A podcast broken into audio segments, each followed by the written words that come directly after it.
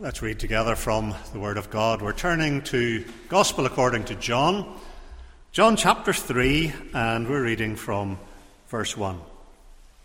Now there was a man of the Pharisees named Nicodemus, a member of the Jewish ruling council. He came to Jesus at night and said, Rabbi, we know you are a teacher who has come from God. For no one could perform the miraculous signs you are doing if God were not with him. In reply, Jesus declared, I tell you the truth. No one can see the kingdom of God unless he is born again. How can a man be born when he is old? Nicodemus asked. Surely he cannot enter a second time into his mother's womb and be born. Jesus answered, I tell you the truth.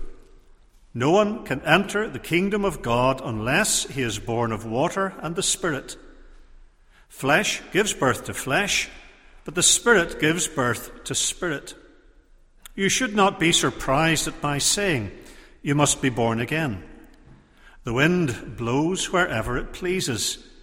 You hear its sound, but you cannot tell where it comes from or where it is going. So it is with everyone born of the Spirit. How can this be? Nicodemus asked.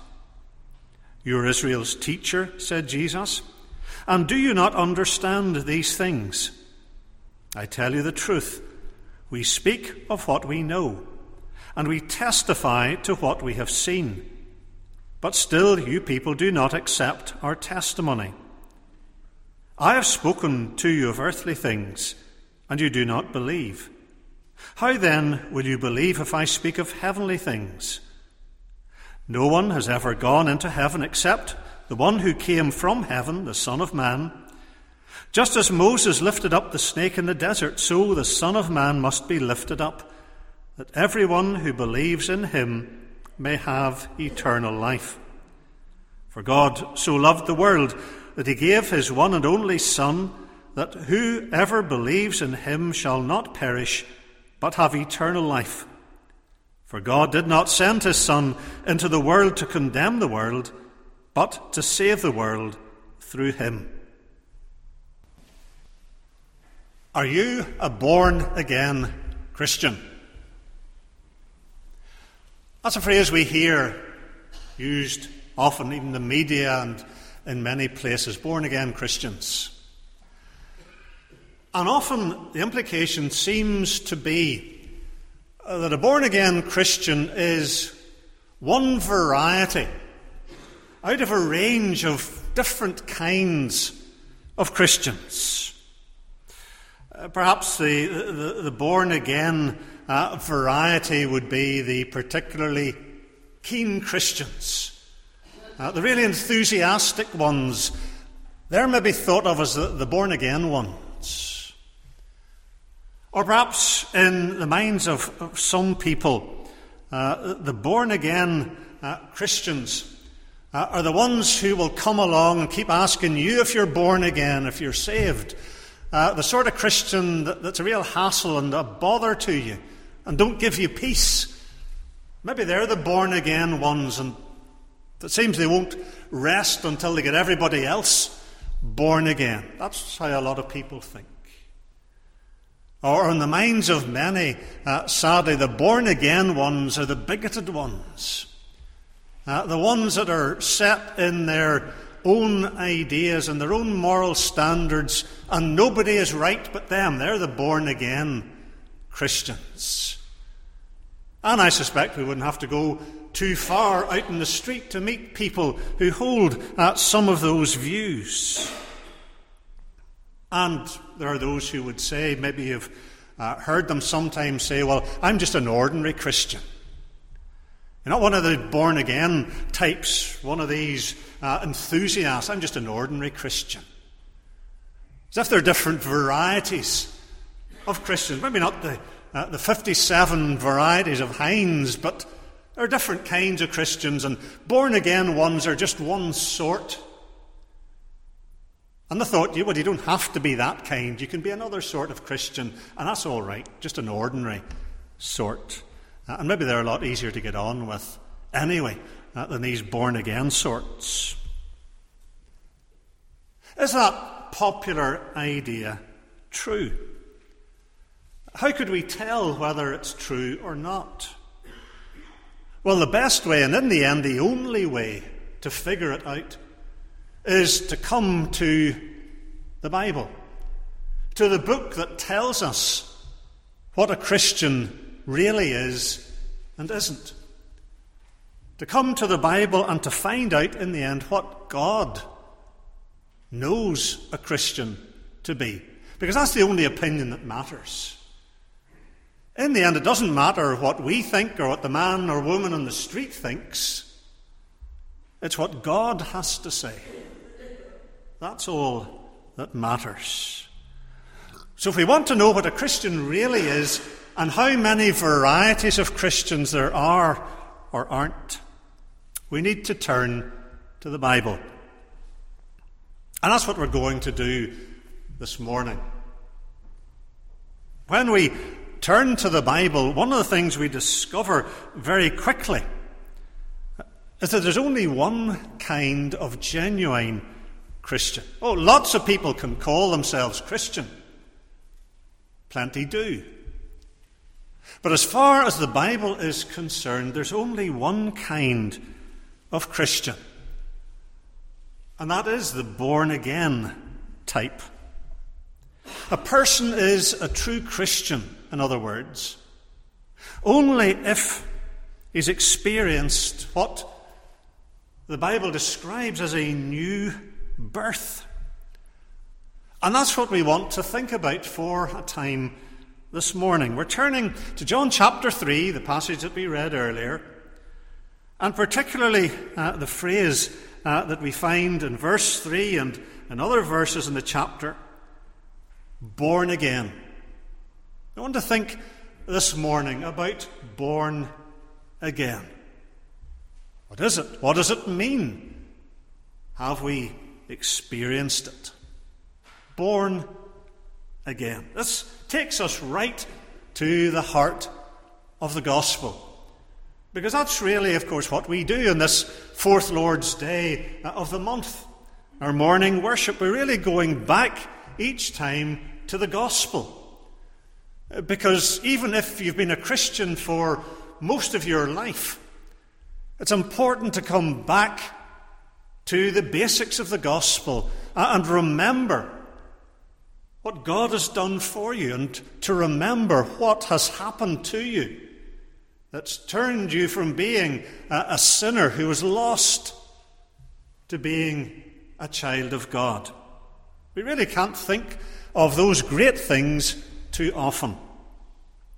So, born again. We're thinking about this new birth uh, that Jesus talks about to Nicodemus here in John chapter 3. And the first thing that we need to think about is the origin of the new birth. The origin of the new birth. Remember, Jesus is meeting with Nicodemus a leading member of the Jewish council, the Sanhedrin, a leading Jewish theologian. Uh, this is a man who knew his Bible, our Old Testament. In his training, uh, he would have memorized large parts of the Old Testament. He could have put us uh, to shame in the amount of the Old Testament he would have known of by heart. He could have quoted it to you at great length. And so here is Nicodemus coming to Jesus, this Galilean carpenter. That was a big step for Nicodemus to take. And yet, here's a man who was keen uh, to learn more about Jesus and about his teaching.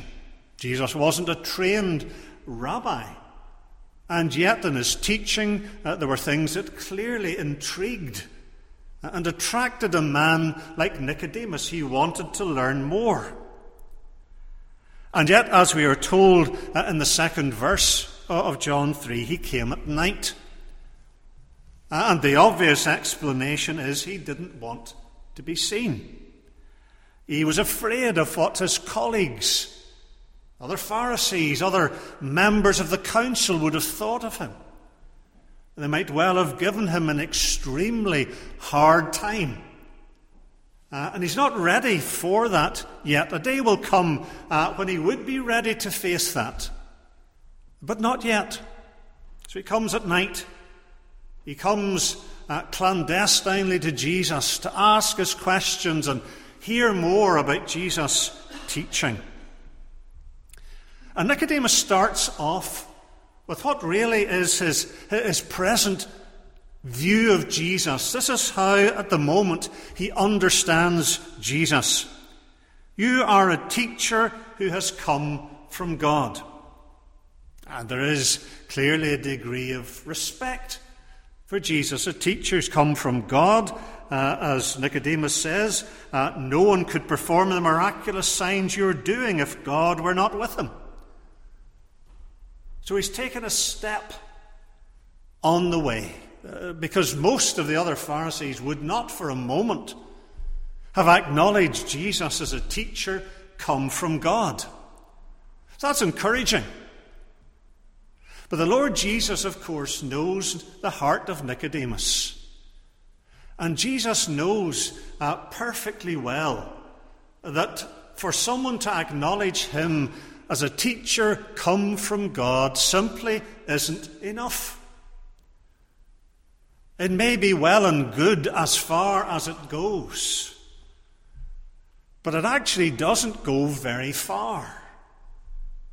A teacher come from God. That could mean all sorts of things. A Muslim could say that Jesus was a teacher come from God. They will happily speak about him as a prophet. But they don't trust in him or believe in him as Saviour and Lord. So Nicodemus has taken a step, but it's a small step. Jesus is a teacher come from God. And Jesus immediately gets right to the heart of the matter.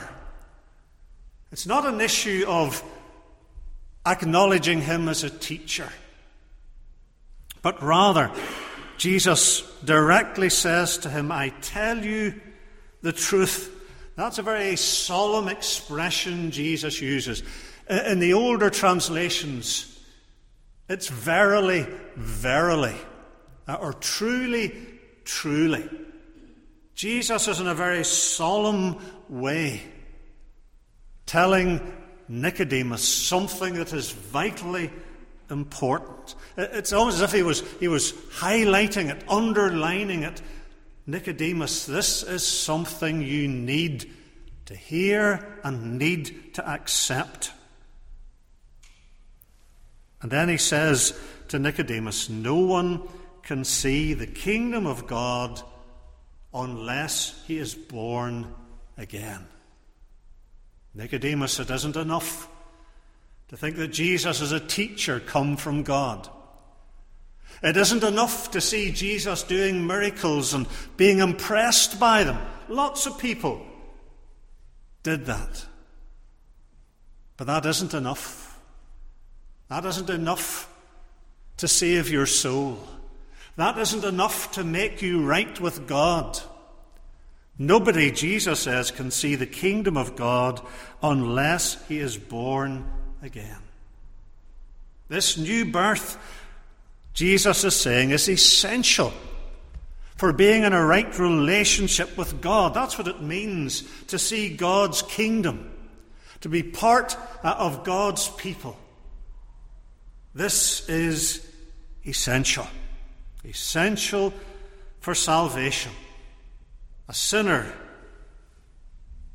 must experience this new birth, the most radical spiritual change possible. He needs to be remade spiritually, he needs to be born again.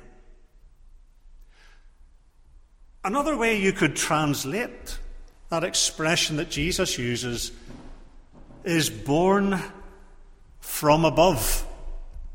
Be perfectly right and correct uh, to put in verse 3 uh, no one can see the kingdom of God unless he is born from above. Same word can mean both born again and born from above. Now, Nicodemus clearly takes it as born again because he goes on to say, But look, how, how could somebody who's an adult, who's older, go through another birth? But very fundamentally, Jesus is saying to Nicodemus, and he's saying to us today, we need to be born from above. That's where this new birth has its origin. It is not something that comes from this world, from any power or any person in this world. The new birth comes from above. It has its origin in heaven. It's a work of God. So we're not talking about some kind of change uh, that you or I can, can affect in our lives. As people sometimes, you know, try and beat bad habits and try and reform themselves and, and do better. That's not what Jesus is describing here.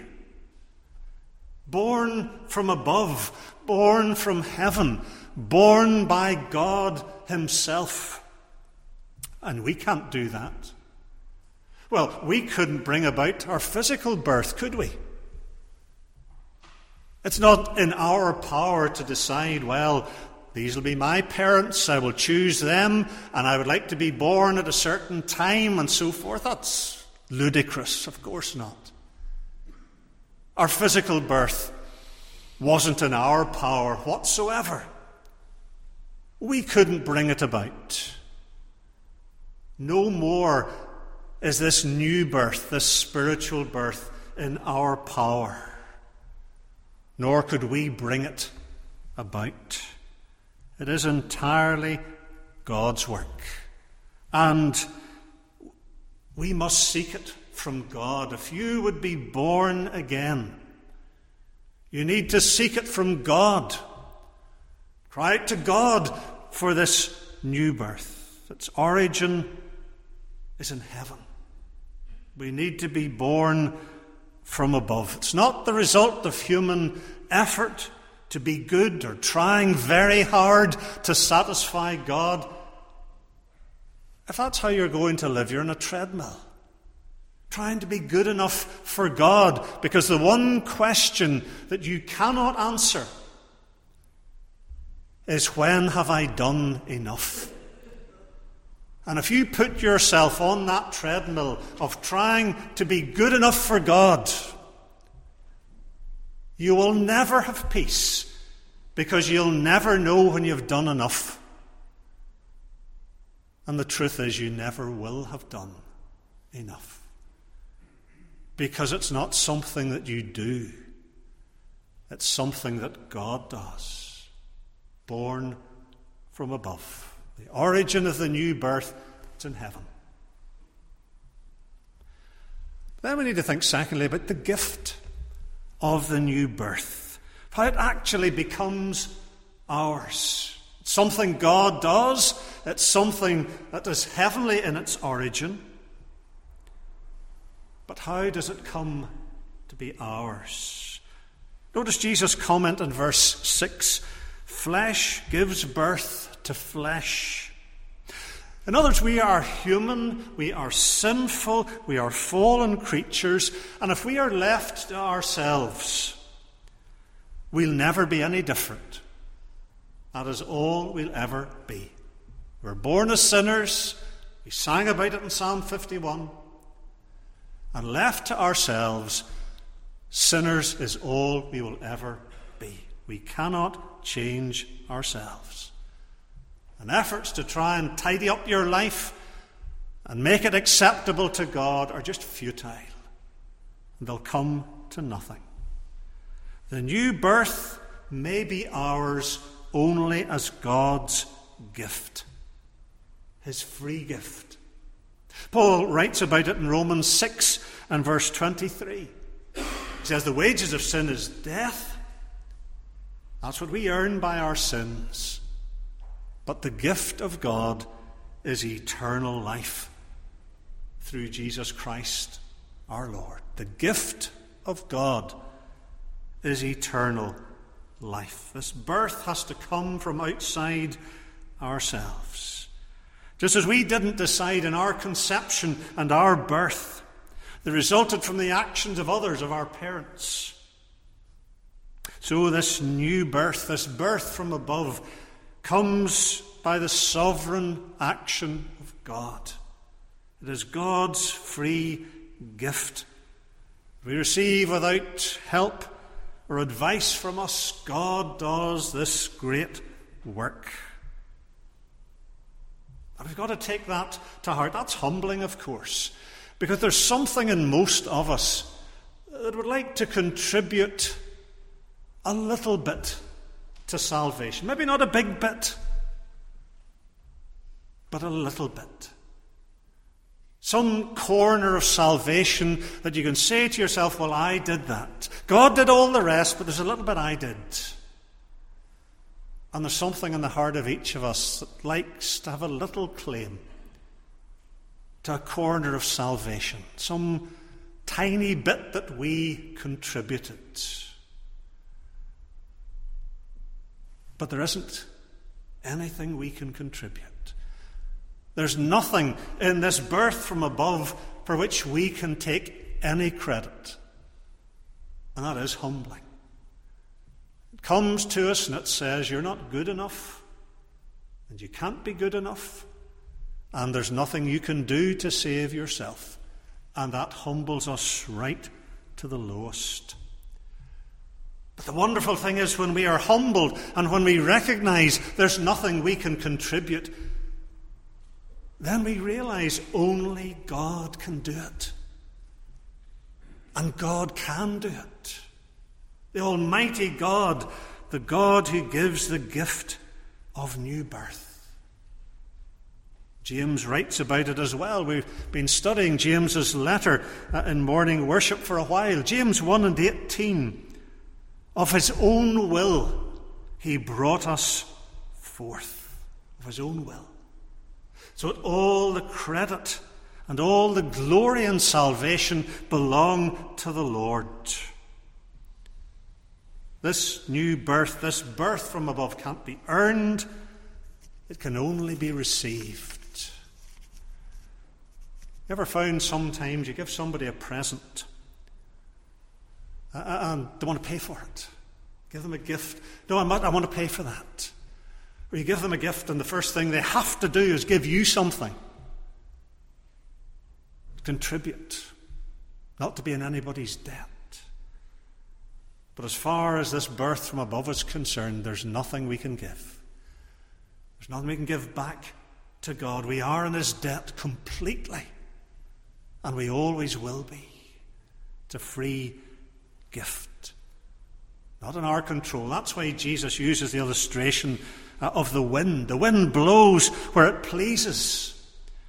And the wind is ultimately mysterious. You could be a meteorologist and describe the pressures and so on, uh, why the wind blows the way it does. But in the end, there's a mystery about the wind, and it's outside human control. And in the new birth, we see God's power at work to change a person. You see someone brought to the new birth and saved. It's a wonderful thing to see them transformed by God's power. In the end, it's, it's, mysterious, it's beyond our understanding, and we can't bring it about. Preacher can't bring anybody to the new birth. And you and I are powerless to bring someone else to the new birth. It's God's gift, God's work. That keeps us humble. But it makes us look to the Lord. And it makes us call out to God to save us and to save others and to bring them to the new birth. It's God's work. And all the glory is His. The origin of the new birth. The gift of the new birth. And then, thirdly, the effects of the new birth, the effects of the new birth. Now, when someone is born from above, born again, we can't, as it were, see that the hand of God touching them. We can't see uh, something visible happening to them, but we'll see the results. If someone is really born from above, we'll see the effects that it has on the way they live. And what are the effects of this new birth? What would you expect to see in a person who has experienced this birth from above? Well, first of all, uh, it illumines our minds. It illumines our minds how we think. You see, Jesus in verse 3 speaks about seeing the kingdom of God, being able to understand, to see spiritual things. Because the fact is, before we are born again, we are blind spiritually. That was true of Nicodemus. Here is a man who knew the Old Testament scriptures, and yet he was blind to what they meant. He couldn't see that this was the Saviour sitting with him in that room that night. He couldn't see the kingdom of God. For all his knowledge and for all his intellectual capacity, and he had plenty of that, he couldn't see these things. We're blind to spiritual things until God brings us to experience this new birth. Maybe you can remember a time when you didn't really understand who Jesus is.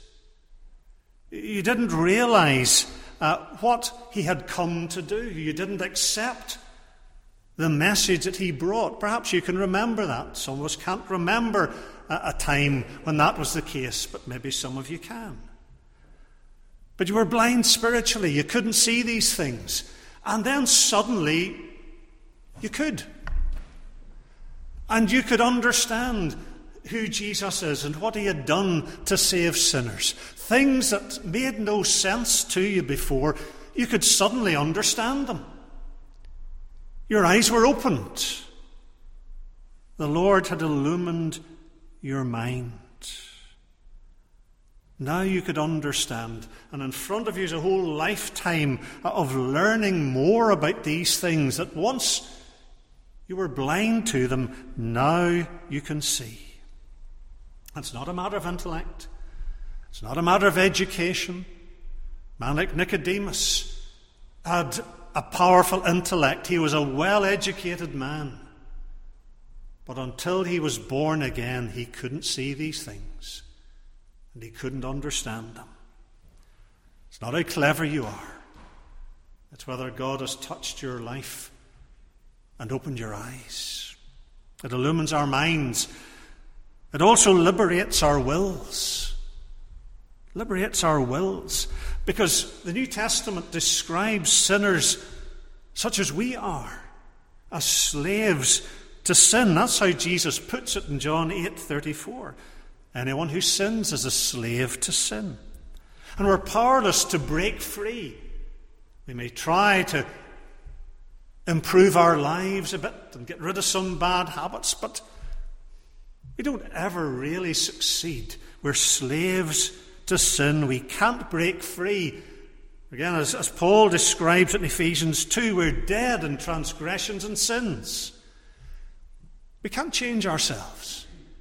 We can't will what is good and what's pleasing to God. But when we're born from above, what a change. Now we're able to want what is good and what's holy and what honours God. What a change. Things that we'd no taste for, no liking for, suddenly, they're beautiful to us, they're wonderful to us. And we want to do the things that honour God and please Him. Once we were slaves, we were not able not to sin. Now, when we're born from above, we are able. not to sin. Now, we're not perfect. We won't be until we're in glory, but we are now able to desire and to will the things that please God. We're born from above. It illumines our minds, it liberates our wills, it transforms our living. Verse 5 born of water and the Spirit. That seems a strange expression. Born of water and the Spirit. What does Jesus mean when he says that? What he's telling us, I believe, that when we are born from above, we look to the Lord as our Saviour, our sins are forgiven, we're washed. That's language that's often used in the Bible. We're washed of our sins. Again, we sang about it in Psalm 51 be whiter than snow. That's, that's the water. It's not literal water, and it's not baptism it's talking about. We are washed of our sins. We are forgiven. We are cleansed. Paul, writing in 1 Corinthians 6:11, says of all kinds of sinners who are now Christians, he says, you were washed. And if you're a Christian today, if you're a born again Christian, the only sort, you were washed. Washed of your sin and your guilt, forgiven by a loving, gracious God. And now we are able, with God's help, of course, to live holy lives that honour Him. What a transformation! Born from above. It illumines our minds, it liberates our wills, it transforms our living, and finally, it draws us to Christ. It draws us to Christ. That is the first evidence that a man or woman has been born again. They trust in the Lord Jesus Christ as Saviour and Lord. You find that in verse 16, very, very well known verse. God so loved the world, he gave his only begotten Son, that whoever believes in him should not perish, but have eternal life. Whoever believes in him. The first indication, the first effect of born from above is believe in the Lord Jesus Christ. Trust in Him as Saviour and Lord. That's our response to God's love and God's grace in giving us this birth from above. It draws us to Christ. How do you know you've been born again? And the first evidence, if you come to Christ and trusted in Him for salvation. You believe in the Lord Jesus Christ. That's the first test. That's the big question. The question for all of us today as we think about this new birth have you experienced it? Are you a born again Christian? Are you a Christian? The only Christian, the only true Christian, is one born from above. And if you're born from above, the first thing you do is believe in the Lord Jesus Christ. Trust in Him. Have you done that? Have you trusted in Christ? Are you born again? There's no other kind of Christian.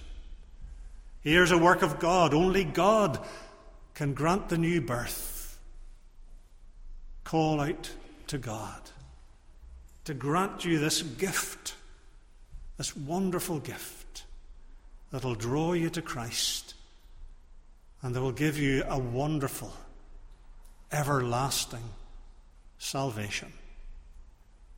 No one can see the kingdom unless he's born again, born from above. A birth that will illumine your mind that will liberate your will, that will transform your living, and that first and foremost will draw you to Christ, to trust in Him.